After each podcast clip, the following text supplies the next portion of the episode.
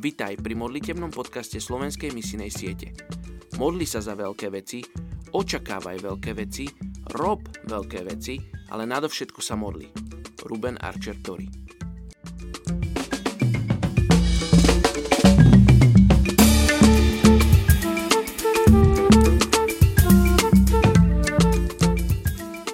Je 6. apríl. Príslovie 16.10. Božie rozhodnutie je na perách kráľa. Jeho ústa sa nesprneveria na súde. Dnes sa modlíme za etnickú skupinu Pahari v Nepále.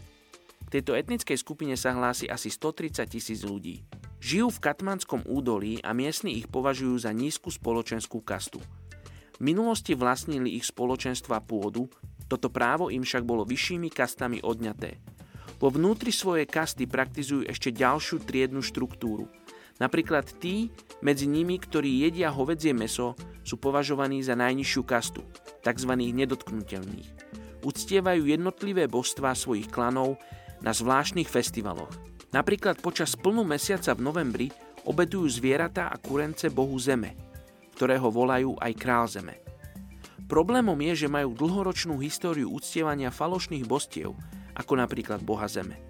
Avšak církev rastie aj v Nepále – a stále väčšie množstvo rozpoznáva Ježiša ako svojho spasiteľa. Poďte sa spolu so mnou modliť za etnickú skupinu Pahary v Nepále.